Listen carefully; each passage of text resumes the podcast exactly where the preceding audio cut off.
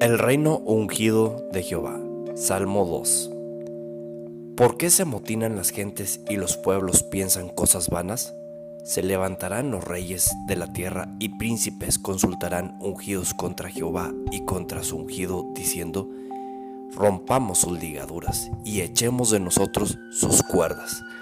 El que mora en los cielos se retirará.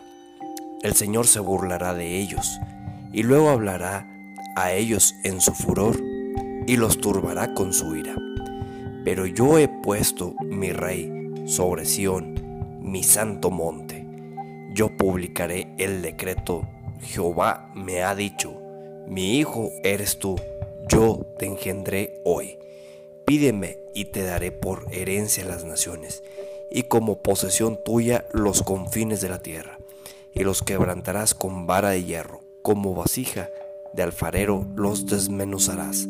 Ahora, pues, oh reyes, sed prudentes, admitid amonestación, jueces de la tierra, servid a Jehová con temor y alegraos con temblor, honrad al Hijo, para que no se enoje y perezcáis en el camino, pues inflama de pronto su ira. Bienaventurados todos los que confían en él.